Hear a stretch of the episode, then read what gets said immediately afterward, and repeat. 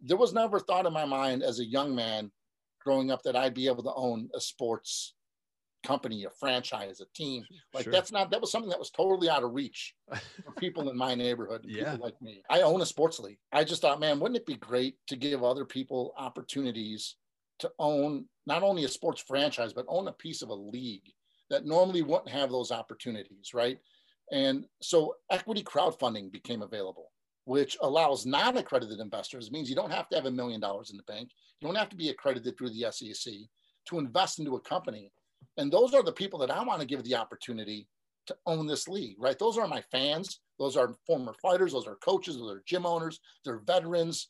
Those people that that aren't SEC accredited with millions of dollars. Let's give them an opportunity to own a piece of a sports business and, and not only a franchise, but the league.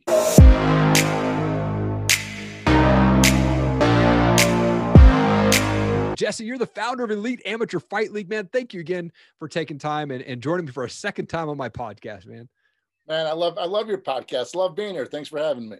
Absolutely. Like like I said, we spoke last June for the top rated MMA show. It was like right in the middle of this whole COVID thing, of course, which essentially put a halt to all live MMA events, at least until the end of 2020. You started to kind of see them pop in and out. But how did that COVID affect you guys in the EAFL for the rest of 2020 since we last spoke?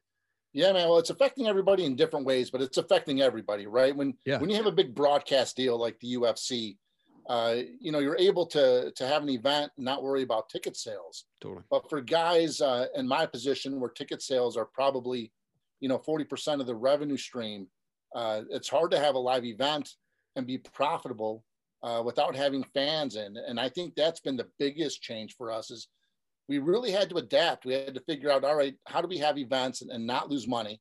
Uh, you know, to make sure that we, we continue to operate as a business and it's, it's all about content and and content sales and broadcast deals and uh, we've researched everything or not that we've researched it but we've we've been involved in talks with everything from ott platforms uh, we've talked you know all the way through espn and and DAZN and all these guys that have these platforms to host events and so uh, the silver lining behind this whole thing is we probably don't have those conversations if COVID didn't happen. We would have just continued along our uh, ticket sales model, looking for a broadcast deal in the future.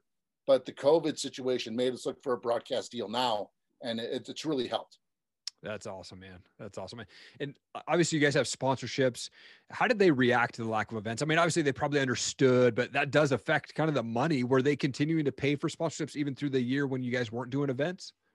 Well, well, you know, with sponsorships, all of our sponsors were uh, event based, right? So if we were having an event, we'd sign a sponsorship contract with somebody, and then we would put out content uh, to engage their, their, you know, their marketing goals. Yeah. And without events, it's tough to re-sign sponsors. And on top of that, man, this whole sponsorship scenario is, is basically shuttered, right? They, they, they, they don't want to take the risk in sponsoring things that may not happen. Yep. And so we, we couldn't, we couldn't really honestly give anybody a full season schedule so it's tough to close sponsorships when you can't tell them we have events on A, B, C, and D date. Yeah. You know, for them to really commit, and I understand that, and they're partners of ours. So I wasn't trying to force anybody's hand or make anybody pay for something that wasn't 100% uh, locked in. Yeah. So you know, with our sponsors and, and and with our partners, you know, we took the route of you know let's let's guarantee things for them so that they're comfortable. And so we had to really pass off our sponsorships until we knew we were going to have events or until we knew we had broadcast dates. And, and with that being said, you know, we, we have a huge line of broadcast dates lined up on NBC Sports Regional Network, so we can give our sponsors the opportunity through 320 air dates, 100, uh, 1,280 commercial placements to reach a broad band of fans across eight NBC Sports Regional Networks across the country. So, you know, with that, it, we know those are happening because those events are in the can. Yeah. We know they're produced and we know they'll be on television. So that's really where our sponsorships geared towards right now is the broadcast end of yeah. what we do. Gotcha. And you know, and we're here in we're 2021. It seems like events are starting to pop back up every once in a while here and there. You guys have season four coming up. What does that season four look like? Are you guys going to be doing any traveling or are you guys going to kind of host that one location like you were maybe thinking of before and then flying folks in?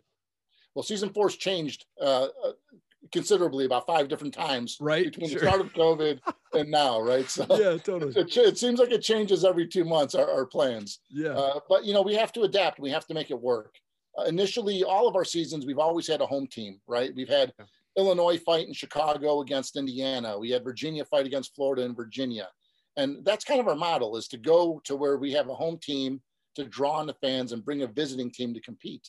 Yeah. And uh, during this COVID thing, the fact is, is all these states operate on different levels. Totally. One state says you could have an event. One state says you could have one, but no fans. Another state says you could have one, but only 20 people could be in the room at a time, right? So they're, they're all very different. Yeah. So for us to be able to travel and have the same product in every location, it's not going to happen. Yeah. Right. So then we thought, well, let's bring everybody to one location that we know we can operate out of.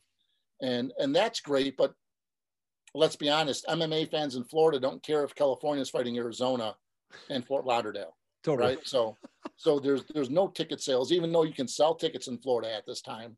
So you know we have to really have a broadcast deal in line for us to make money on that type of event. So that yeah. that was the initial switch was let's go to let's go to one place, and then we started breaking the numbers down, and we were even ready to commit to doing it as long as we had good sponsors, and we had sponsors involved that were willing to do it. But it just the, the model seemed a little flawed with the fact that there wouldn't be local interest. Yeah. So then we thought, well, let's let's find a couple places that are operational where we can have a Midwest event, a Southern Conference event, a West Coast Conference event, and kind of bring those four teams into their into their region.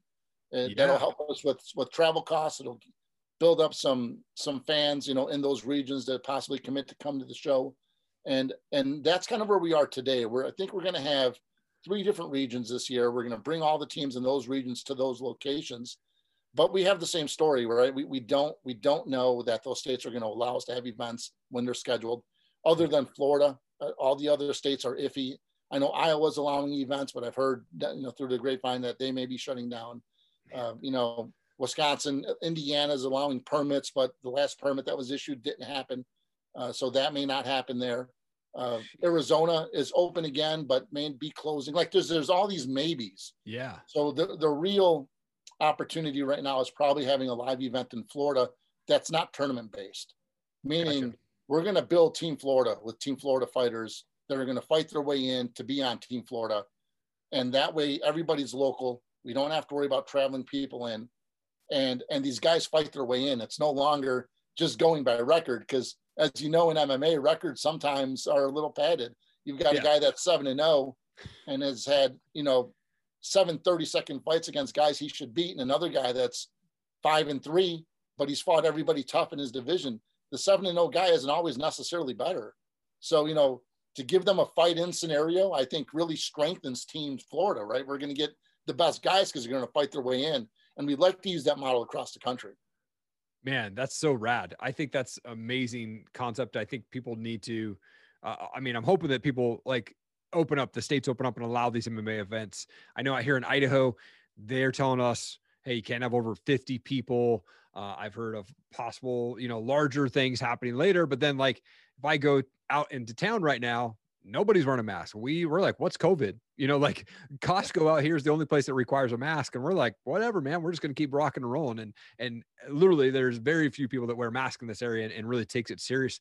Uh, even though there is a mandate in town that they're supposed to be enforcing, yeah. the police officer came out and said, "Yeah, we're not enforcing nothing." You know, so it's like there's definitely those states that are some are like overly cautious, some are like yeah, laid back, like maybe us or Florida. And then you got those ones that are like, well, maybe if you do this, but 20 people, I mean, as right. a business owner, like what's going through your mind, man? You're like, can we just get this together, man? like, how do you get right. through those days, man?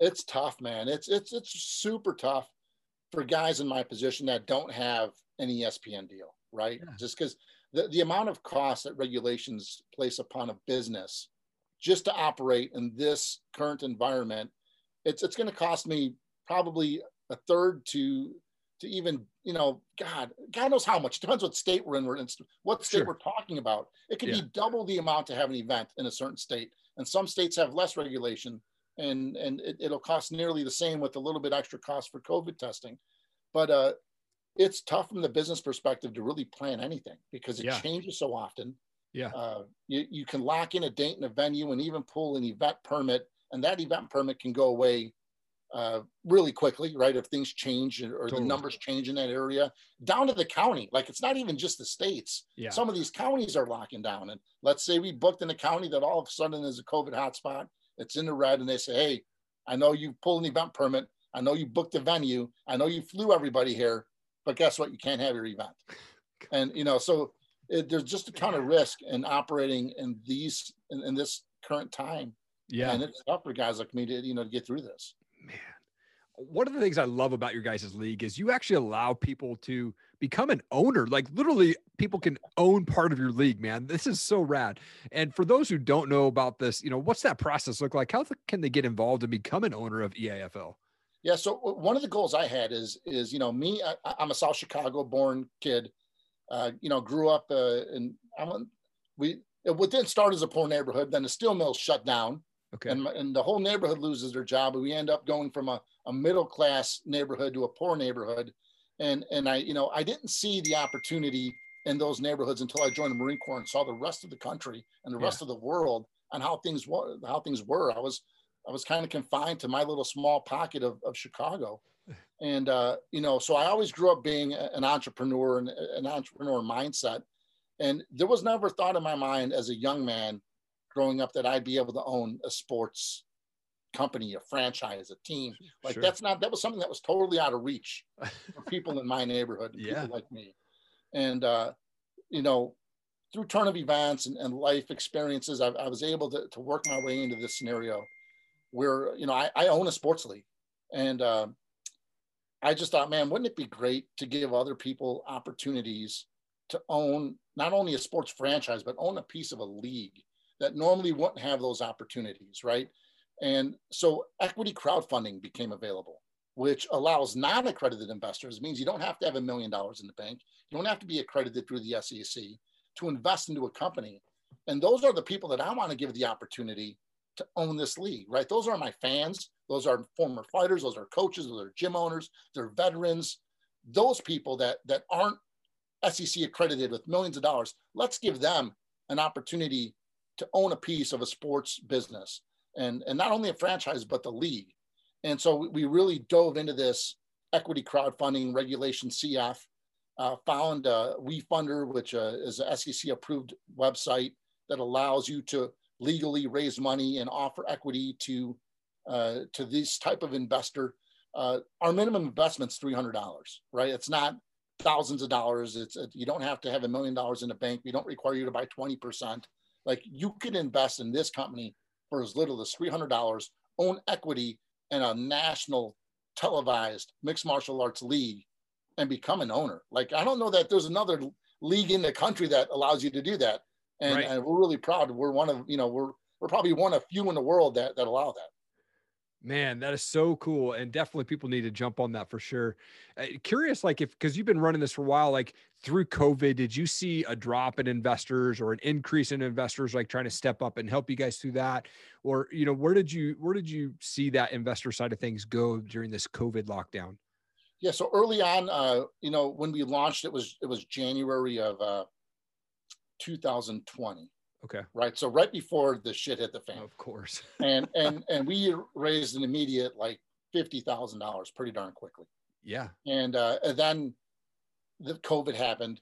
People started, you know, having to not work and, and regulations shutting down jobs, and it really slowed down during the COVID timeframe. Mm. Uh, while the investment slowed down, the interest never slowed down. We were getting right. tons of questions tons of man you know that, that sounds great when when does the round close you know i, I want to make sure i'm in a good position for myself to be able to invest i you know everybody was hoping to get back to work and hoping to have more money and and no one knew when this thing was going to end or how long it was going to go yep. so the interest was always there but the investment slowed down gotcha and so you know we raised all the way through january of 2021 this year and uh and, and then we shut the investment down and uh, we did pretty well. We're, we're at about a $100,000 of investment. Uh, I think 120 something investors during that time frame, and uh, and we were going to close it. And then we started getting emails. Hey, you know, I still want to invest. Things are turning around. like the people that couldn't invest back then yeah. are going to be able to invest now. Yeah. And so we decided to open the investment back up. But on top of that, uh, we realized for us to, to have some longevity, uh, we needed some. We also needed to carry some serious investment. Yeah. So uh, we also launched ourselves on a platform uh, that has accredited investors, along with our opportunity to offer the opportunity to non-accredited investors, right?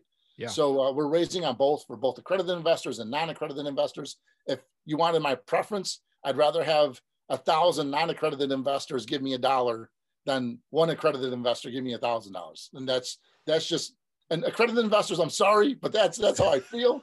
Uh, I want fans to own it. I want fighters yeah. to own it. I want veterans to own it. Uh, yeah. You know, I, would love this to be a fan-owned sports league, and that's what we are. And uh, you know, we're just real happy with with what we're doing. What are you seeing in regards to like marketing the league right now and marketing this opportunity to own the league? Are you doing this on Facebook or uh, just on website, or is it word of mouth? Uh, um, there's a new app called Clubhouse if you haven't been on there, but Clubhouse is amazing too, and and I've seen a lot of awesome things happening through that app as well. Yeah, so mainly through social media. Okay. And, and the problem, you know, being is normally we get a lot of word of mouth and uh, a lot of industry talk about what we're doing because we'd be having live events month over month and it would just organically grow inside the industry yep. into the fan base and then through broadcast uh, but because we're, we're so limited on what we can do with live events that organic growth has been slow so we've turned to social media to really get the word out there and um, and that's you know we're plus our air dates uh, of our past seasons on NBC Sports Regional Networks those help Sweet. Uh, you know, but once we get up and running and, and, and really have a season planned and solid dates, uh, we know we need to spend more money on marketing. We're going to get out there and market it a bit more. Uh, but, you know, we need to make sure we have a full tank of gas to get to the end. Totally. And so we're yep. being smart with, uh, with the money we have uh, to run the league. Uh, we're going to continue to grow organically. We're going to continue to market, but on a modest level to make sure that, that, that we're along for the, for the long haul. It's, it's my duty to my investors to make sure this thing's successful. And yeah. if, if I go and empty the tank now, uh, you know, we're just not going to make it to the end. Right. Yep.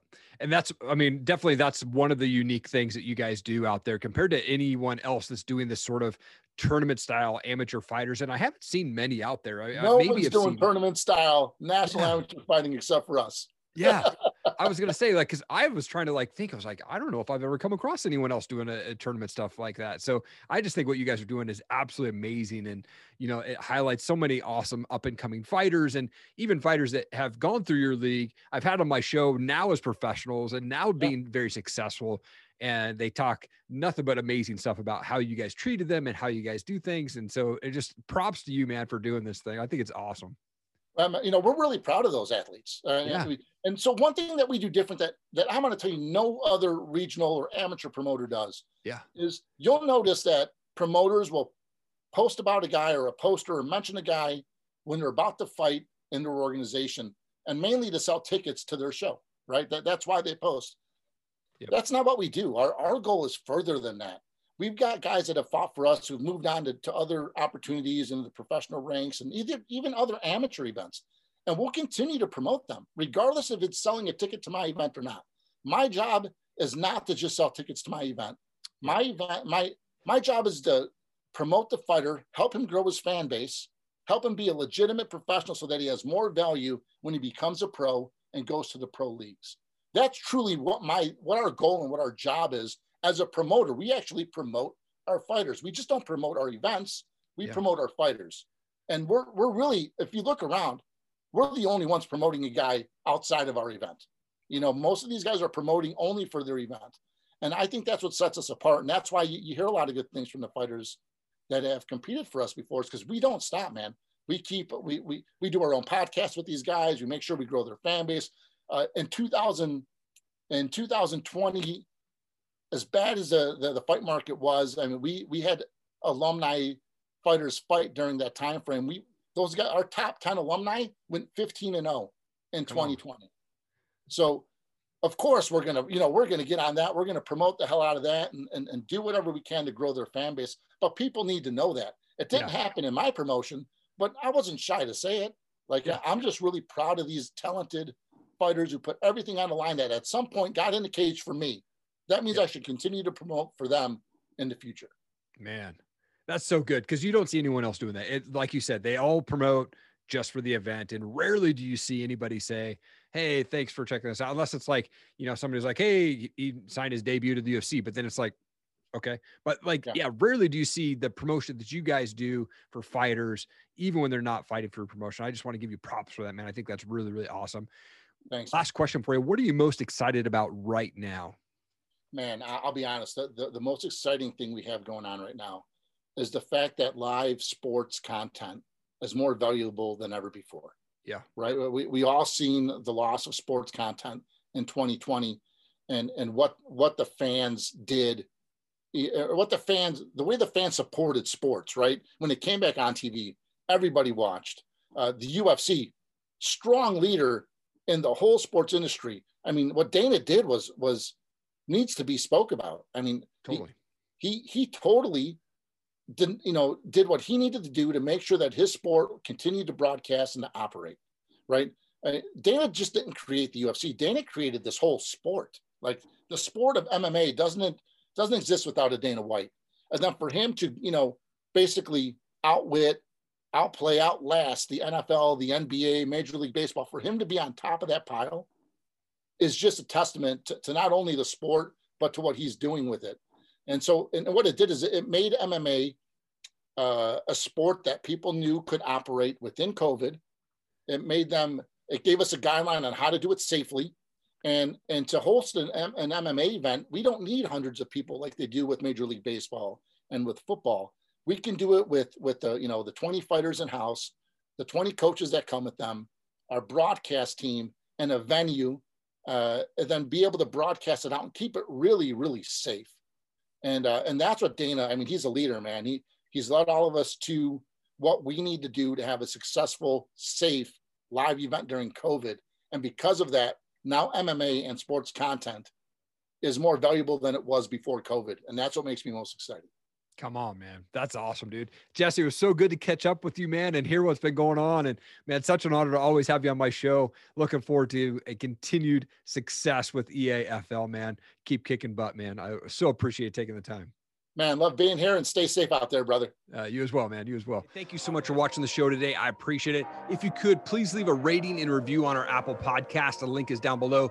That helps us get our message out, get the show out, helps us get ranked out there on the Apple podcast. Also, leave a comment below, man. I'd love to know what part of this show made the most impact on you. I respond to every comment on there. And please share this video, whether you're watching on Facebook, Instagram, YouTube. Please share it out. We want to make sure that we impact as many people as we can with the guests that come on my show and highlight those guests and what they've got going on and they're changing the world. So thank you so much for the time. So appreciate it. Have an awesome day.